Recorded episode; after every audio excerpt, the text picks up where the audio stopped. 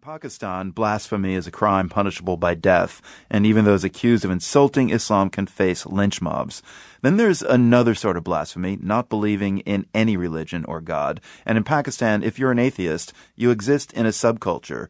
And if you are a committed atheist, you meet in secret with other atheists to share ideas and skepticism about religion. Friend of the show, Mobeen Azhar, has been reporting on Pakistan's secret atheists for the BBC. So how dangerous is it to be open about not believing in God in Pakistan?